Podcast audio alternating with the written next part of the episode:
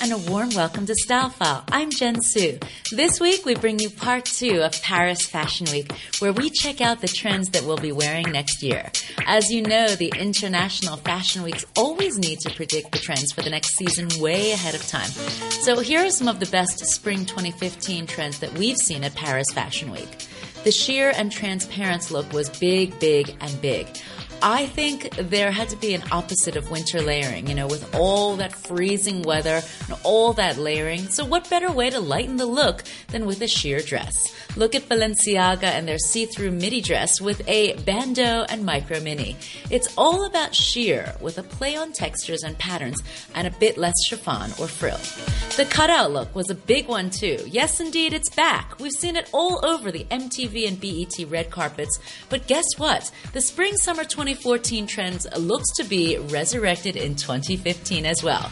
Balmain and Paco Rabanne have given the cutout look a much more sporty angle, and it's got a big of a 90s feel, so just go for it. More is more is more. Well, 2015 is looking at lots of oversized clothes. Yes, the oversized ones are the big ones. Kenzo is also looking towards that 90s look with oversized trousers, blouses, and skirts along with raincoats. The refined look is also in for the spring of 2015. Chanel showed a lot of spring florals and cliches, as well as Karl Lagerfeld's more refined, business casual type looks with a bit of color interspersed. The important thing is conservative clothes with a hint of color. Influence from the 1970s.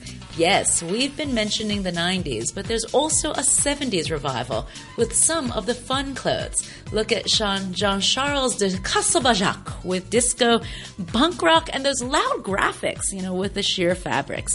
Think the 70s star Mary Tyler Moore with their Chanel suits. That's definitely that 70s kind of look.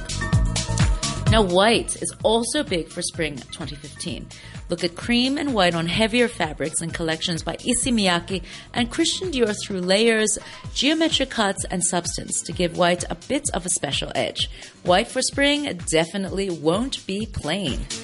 Hats and headpieces are also big for spring 2015. Yay! You can imagine I am jumping up and down. I am so excited about that. Junya Watanabe and Jean Paul Gaultier and Olympia Le Tan are going mad hatter this spring. So don't be afraid to experiment with headgear that's just a bit weird and wacky.